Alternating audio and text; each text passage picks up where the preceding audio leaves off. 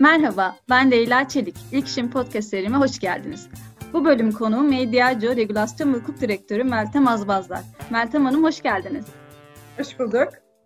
Meltem Hanım, e, yerel ve uluslararası hukuk bürolarında ve global şirketlerde birçok farklı pozisyonda görev aldı. 30 yıllık iş hayatının ilk başladığı zamanlara gideceğimiz bu bölümde ilk olarak kendisinden okul yıllarını dinlemek istiyorum. Meltem Hanım, üniversite yıllarınız nasıl geçti? Üniversite yıllarım çok keyifli ve hareketli geçti. Ee, böyle sınıf birincisi çok çalışkan öğrenci değildim ama böyle makul seviyede geçecek kadar ve biraz üstünde notlar alarak aynı zamanda da o zamanı çok aktif, keyifli ve eğlenerek geçirdim. Biz aslında 80 e, sonrası üniversite okuyan çocuklar olduğumuz için o dönemde pek çok yasaklarla e, uğraşmak ve boğuşmak zorunda kaldık. Bu da şuna sebep oldu. Bizim yapmak istediğimiz özellikle hukuk fakültesi ve siyasal bilimler fakültelerinde ve Ankara Hukuk mezunuyum. Mülkiye ve Ankara'da hukuk yan yanadır. İki fakültenin yapmak istediği hiçbir sosyal aktiviteye izin vermezdi yönetim. Çünkü derlerdi ki üç tane hukukçu ve iki siyasallı bir araya gelince devrim yaparlar.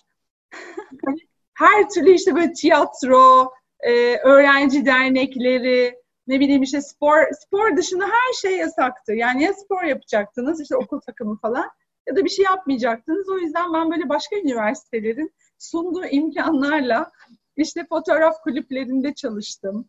İşte trekking ve dağcılık kulüplerinde çalıştım. E, kendi böyle hobilerime göre sevdiğim aktiviteleri yaparak e, pek çok Ankara'nın e, sunduğu e, sanat faaliyetlerine katılarak geçirdim üniversite yıllarını. Ankara'da Cumhurbaşkanlığı Senfoni Orkestrası konserleri çok meşhurdur. Biz her hafta CSO konserine giderdik. Bir de öğrencileri çok uygun fiyatlı bilet satarlardı. Böyle CSO konserleri, işte Ast tiyatrosu, Genco Erkalların falan böyle e, işte Zuhal Olcaylar'ın ne bileyim bütün bildiğimiz, sevdiğimiz önemli büyük tiyatro oyuncularını canlı seyrettiğimiz işte operaya, tiyatroya, baleye çok ucuz fiyatlara gidebildiğimiz güzel bir keyifli öğrencilik hayatı geçirdim. Peki hukuk fakültesini seçme nedeniniz var mıydı özel olarak? E, benim babam avukattı. İşte kızların böyle babalarına büyük hayranlığı oluyor ya. Benim için de tabii babam böyle çok önemli bir figürdü ve çok hayrandım. E, lise zamanlarında özellikle yaz tatillerinde babamın yazhanesinde çalışırdım. böyle küçük haçlıklar karşılığında onun dosyalarını okurdum. Ona küçük notlar çıkarırdım. İşte o zaman böyle daktilo vardı. Düşün bilgisayar yoktu yani. Daktilo'da böyle onun dilekçelerini yazmaya çalışırdım falan. O zaman e, çok keyif aldım ve o yüzden hukuk okumayı seçtim.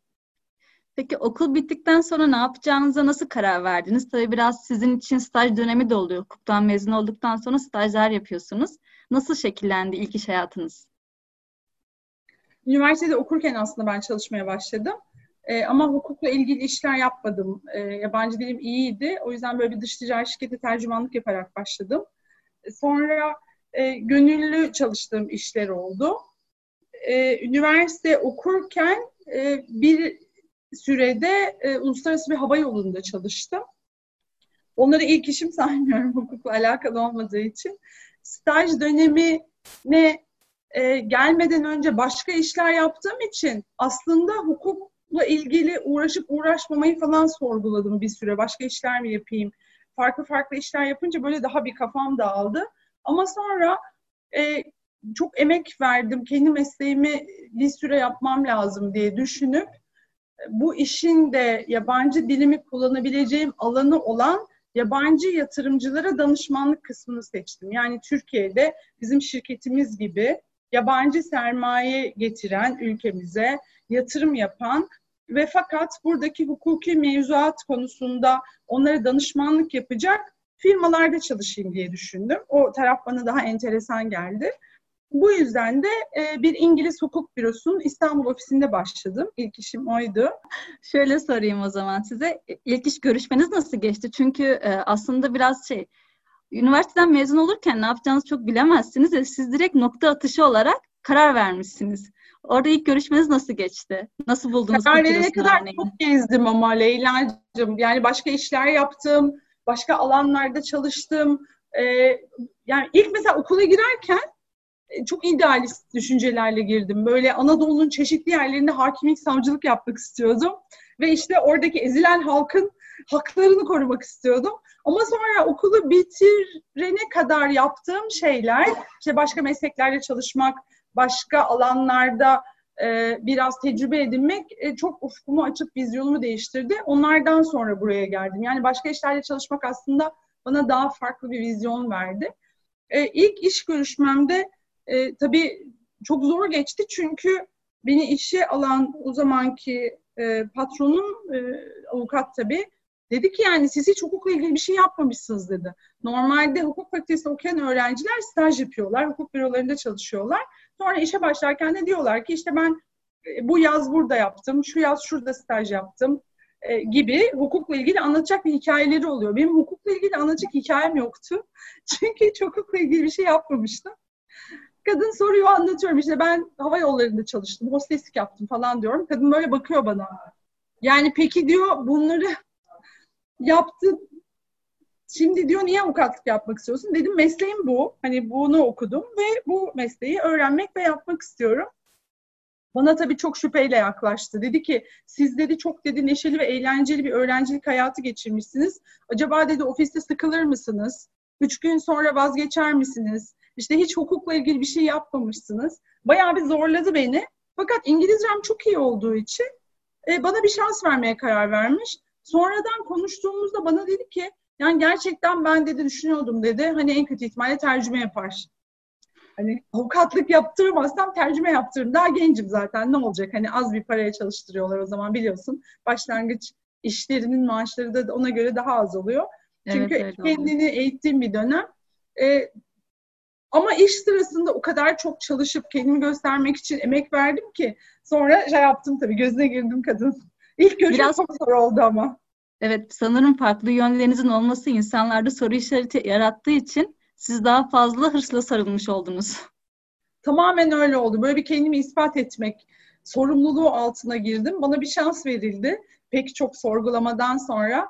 E, o yüzden de hakikaten herkesten daha çok çalıştım diyebilirim.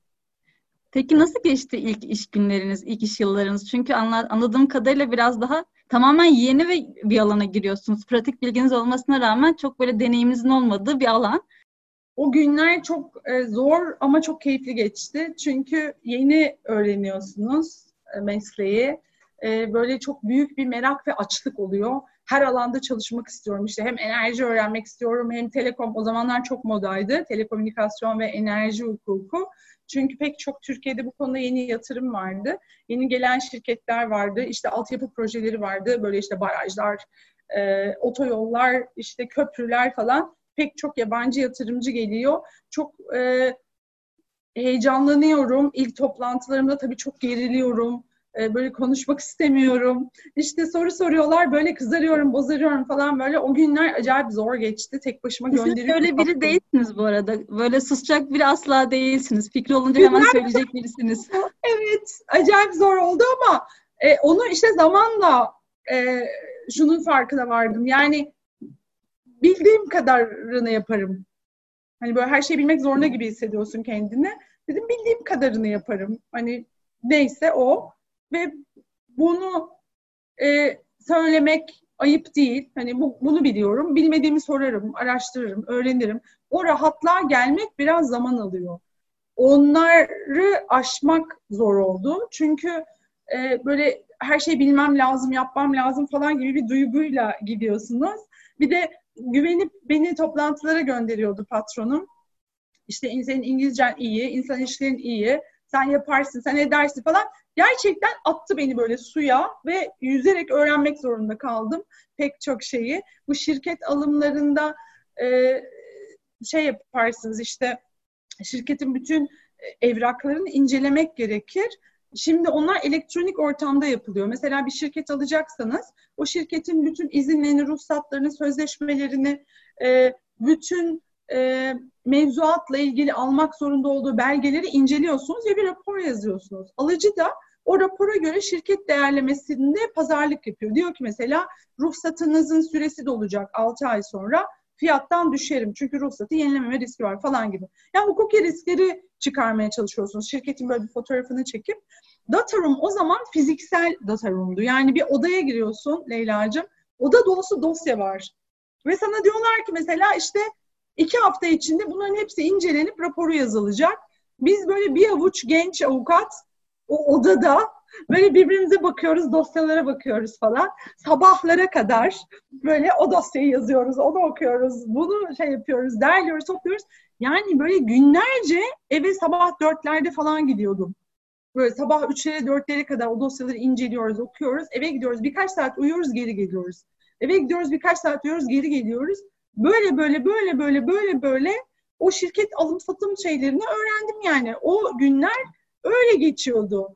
O Çok işin acılı günler olmuş. Doğası oydu. Evet hakikaten öyleydi. Yol bayağı evet, çetrefilli bir yoldu buralara gelinen yol. Ama çok dediğim gibi böyle keyifle e, çalıştığımız dönemlerde. O yüzden güzel hatırlıyorum. Böyle geçmişe baktığınızda çok güzel hikayeler, anılar var aslında ve böyle bütün tecrübelerinizle birlikte değerlendirdiğinizde geçmişte hayal ettiğiniz her şeyi bugün gerçekleştirdiniz mi? Çoğunu gerçekleştirdim diyebilirim. Ee, böyle yardım ve destek ve topluma geri dönüş fayda anlamında yapmak istediğim şeyler var. Onların bir kısmını hala yapamadım. Onların da hayalini kuruyorum ve yapmayı ümit ediyorum. Evet, siz TEİT'te de çalışıyorsunuz sanırım. Orada da böyle yoğun çalışmalar yürütüyorsunuz. Özellikle kadınların iş hayatındaki yerini ve çalışma koşulları ilgili çalışmalar da yürütüyorsunuz. Bu da hayallerinizden biri miydi? Yoksa sonradan yaşayarak mı fark ettiniz? Yoksa hep böyle aklınızda olan bir istek, bir amaç mıydı? aslında konuya ben hep çeşitlilik ve kapsayıcılık olarak bakmak istiyorum. Çünkü e, iş hayatında cinsiyet dengesi bunun bir başlığı sadece. Pek çok başka başlığı var. Biliyorsun hani işte olduğumuz gibi kabul edilebilmek, kendimizi ifade etme özgürlüğü, e, başka biri gibi olmak zorunda olmamak, etnik kökenimizden, dinimizden, e, cinsel tercihimizden dolayı yargılanmamak, e, kuşak çatışmaları, Hani biliyorsun gençlere böyle belli bir gözle bakıyor. Z kuşağı onlar öyle yapıyorlar, onlar böyle yapıyorlar. Yani yargıdan uzak iş hayatı aslında. Hani daha az yargı, daha çok nezaketin olduğu. E, less judgment, more kindness. Hani tam Türkçesi uyuyor mu bilmiyorum. Gerçekten birbirimizi daha az yargılayıp daha nazik olduğumuz, daha anlayışlı olduğumuz bir iş ortamının hayalini hep kuruyorum. Bunun için çaba sarf ediyorum. Bu sebeple de TEİT'te özellikle bu çalışma grubunu seçtim. Pek çok çalışma grubu var. TEİT'te çalışmaktan da keyif alıyorum ama bu çalışma grubunda çalışmaktan özellikle keyif alıyorum. İnşallah kendi şirketimizde de e, bu konuda pek çok çalışmayı yapacağız. E, herkesin katılmasını çok isterim. Gönüllü olarak katılımı teşvik edeceğiz.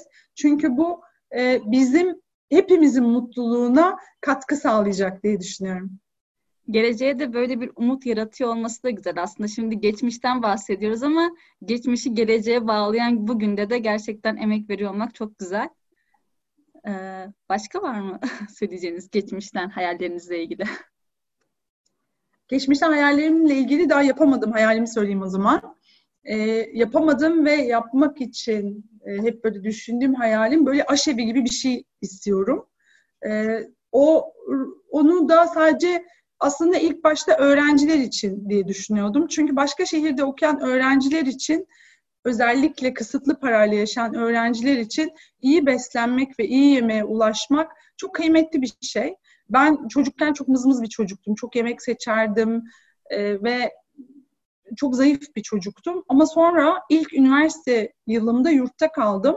Bir anda böyle iyi yemeğe ulaşmanın ne kadar kıymetli olduğunu anladım. Yani böyle taze yapılmış bir salata, iyi bir sebze yemeği, işte evde pişmiş, böyle arkadaşlarımızı ziyarete giderdik. Bir apartmana girersin, yemek kokar ya. Normalde hani midem bulanır. Ay diyordum ben dolma pişiriyorlar. Çok iyi anlıyorum. Ben de üniversite yurtlarda okuduğum için o his gerçekten tüm Değil yurtta okuyan öğrenciler için var. Değil mi? Yani o ev yemeği böyle kokusu ve ihtiyacı o kadar büyüktür ki hep onun hayalini kurarsın. Eve gittiğimde bir daha hiçbir yemeğe burnumu çevirmedim. Her şeyi yedim annemin önüme koyduğu e, o öğrencilere iyi yemek ve ücretsiz verme hayalim var. E, bir gün mutlaka yapmayı çok istiyorum. Yani öğrenci kimliğini gösterip yemeğini alıp gidecek. Çünkü belki oturacak yer yapamam diye düşündüm ama hani böyle onlara yemek verebileceğim böyle ücretsiz. Ona belki işte destek toplarım. Gıda firmalarından falan sponsorluk. Basit bir proje aslında ama zaman ve kaynak ayırmak gerekiyor. Daha oraya gelemedim ama bu hayalim devam ediyor. İnşallah yaparım. Aslında basit gibi ama insanların hayatında çok önemli bir yerde. Öğrenciyken böyle arkadaşın annesi falan geldiğinde mesela onu seni eve davet ettiğinde ve o yemeği yediğinde o kadar mutlu oluyorsun ki o gün inanılmaz evet. güzel geçiyor. Evet, evet, aynen. Şeyler ama çok güzel şey anılar da bırakıyor insanda. Çok güzel. Sürekli koli gelirdi bana Adana'da. Ondan sonra yurtta bayram havası. Benim koliler meşhurdu. Değil mi? Koliler. Kolileri böyle hep beraber açardık, çökerdik başına bütün odalardan böyle kızlar gelirdi. Ondan sonra hep beraber törenle koli açardık. Neler çıkıyor kolilerin içinden. Ya Adana'dan geldiği için tabii içli köfteler, dolmalar, sarmalar, ondan sonra böyle peynirler, meynirler böyle hep beraber parti yapardık. Ama tam söylediğin şey böyle Ankara'da bir arkadaşımızın annesi falan çağırırsa o böyle onun koyduğu o sıcak yemeği yemek o kadar büyük mutluluk verirdi ki acayip sevinirdik. Kesinlikle öyle. Çok güzel ya. Bunu duyum. Hatırladım ben de o günleri. Çok Değil yani mi? çok veren anılar aslında. Umarım insanların hayatına da böyle değebilir ve dokunabilirsiniz. Çok güzel. Peki Meltem Hanım, böyle bugün bizi dinleyen dinleyicilerimiz için önereceğiniz kitap, film ve müzik albümü önerileriniz var mıdır? İlham aldığınız, ilham vereceğini düşündüğünüz? Ben o e, hukuk dışında başka işler yaptığım dönemde e, İngiltere'de yaşamıştım. E, İngiltere'de yaşarken okuduğum bir kitabı önermek istiyorum. Bu Secret'lar falan sonradan çıktı.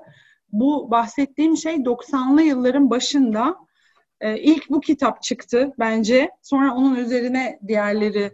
Çünkü e, hepsi başka şekillerde aynı mesajı veriyorlar. Hani hayal etmek, istediğin şeyin hayalini kurmak ve oldurmak. Onun ilk örneği bence e, Yaratıcı İmgeleme diye bir kitap. E, Creative Visualization İngilizcesi. Pratiğin adı da bu aslında. Yaratıcı imgeleme yapmak. İstediğin şeyin hayalini tüm detayıyla sanki olmuş gibi kurmak. Yani mesela ne istiyoruz biz? Dolma. Yemeğe bağladık yine. Dolma çok seviyorum. Annem çok güzel yapar. Adana dolması. Yani o Adana dolmasını böyle e, içini hazırlayıp işte yaprakları haşlayıp işte o yaprağın içine koyup sarıp işte tencereye koyup pişirip sosunu yapıp falan tabağa getirip yediğini hayal etmen lazım dolmaya kavuşmak için. E, bu Shakti Gawain diye bir yazarın kitabı. E, bunu anlatıyor. Yani böyle yaratıcı imgeleme, creative visualization nasıl yapılır ve hayatımızda bunun etkilerini nasıl görebiliriz? Ben o zaman çok etkilenmiştim. Hani işte zaten 20 yaşlarımın başındayım. Bu konular daha çok yeni 90'ların başında. Şu anda çok popüler bu e, self-help kitapları ama o zamanlar çok yeniydi ve ilk örneklerinden biriydi bu kitap. Beni çok etkilemişti. Onu önerebilirim. E, müzik o zamanlardan gene söyleyeceğim. Queen ben çok seviyorum. Freddie Mercury hayranıyım. Filmden de çok etkilendim. Üç kere falan seyrettim. Böyle hep de seyretmek isterim. Bence çok iyi Kesinlikle. yapmışlar. Ee, Bohemian Rhapsody çok severim. Yani onların o albümünü ve bütün albümlerini severim ama onu özellikle severim. E, filmde A Good Year diye bir film. Benim çok sevdiğim pek çok film var ama bu filmi böyle ayrı bir yere koyuyorum. Çünkü film o özellikle benim hukuk bürosunda çalıştığım, o böyle geceleri sabahları kadar çalıştığım dönemlerde seyretmiştim. Belki o yüzden de daha çok etkilenmiştim. Böyle borsacı bir adam Russell Crowe oynuyor ve Güney Fransa'da geçiyor. Geçtiği yerler bir kere çok güzel. Böyle Güney Fransa'daki ortaçağ köyleri. Adama dayısından ne bir bağ kalıyor, üzüm bağı Güney Fransa'da. E, borsada patlıyor, batıyor. O üzüm bağlarına geliyor. O eve böyle taş bir ev, üzüm bağları, ondan sonra böyle çok tatlı minik lokantalar, böyle köy yolları, bağlar, şaraplar, yemekler böyle şahane filmdi. Böyle çok güzel görüntülerin olduğu güzel yerlerde çekilmiş, güzel şeyler yiyip böyle çok tatlı tatlı borsa gibi e, zor ve çok stresli bir şehir hayatından böyle bağların içinde tatlı bir Güney Fransa hayatına geçiş çok hoşuma gitmişti. O filmi söyleyebilirim. A Good Year evet. İngilizcesi. Çok güzel. Aslında doğa, doğayı da çok sevdiğinizi bildiğim için hiç şaşırmadım bunu önermenize. Çok çok çok seviyorum. Yani böyle doğada geçen güzel şeyler yenilip içilen filmleri bayılıyorum. Keyifli sohbetiniz için çok teşekkürler. Bizi Medyacı sosyal medya hesaplarından da takip edebilir, soru, öneri ve yorumlarınızı paylaşabilirsiniz.